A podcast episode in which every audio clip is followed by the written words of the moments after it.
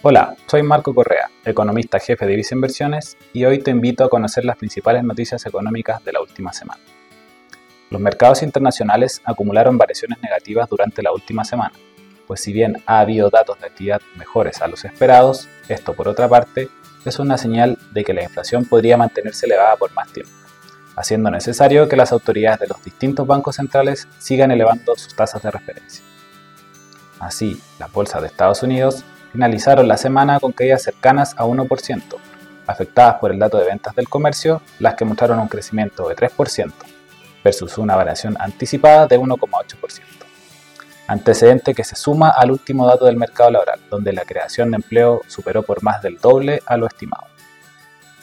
Ante lo anterior, algunas autoridades de la Reserva Federal de Estados Unidos señalaron que de haber contado con estos antecedentes en la última reunión, habrían decidido inclinarse por la opción de aumentar su tasa de interés en 50 puntos base y no en 25 puntos como finalmente se decidió. De esta manera, se genera un claro antecedente para que el mercado anticipe que el ciclo de altas tasas pueda ser más agresivo. Es por esto que las tasas de interés internacionales presentaron alzas en sus niveles, donde las tasas del Tesoro de Estados Unidos se ubican en su nivel más alto en tres meses. Así, los fondos de esta categoría presentaron retornos negativos. En este contexto, el tipo de cambio local mostró variaciones en el rango de los 780 hasta los 800 pesos, mostrando una volatilidad más acotada.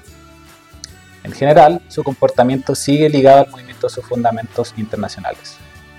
Dado lo anterior, podríamos ver que hacia adelante el tipo de cambio volvería a subir, pues el dólar internacional se fortalecería frente a sus pares en un escenario de tasas de su país más altas. Finalmente, las tasas de interés locales mostraron alzas generalizadas, comportamiento en línea con sus pares internacionales, pero de una magnitud más baja. Además, las encuestas locales revelaron que el mercado se alineó a la visión de que las autoridades del Banco Central de Chile comenzarían a bajar su tasa de referencia en junio de este año.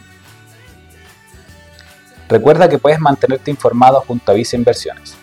Y si quieres saber más de nuestras recomendaciones, te invito a revisar nuestro sitio web visainversiones.cl o contacta directamente a tu ejecutivo.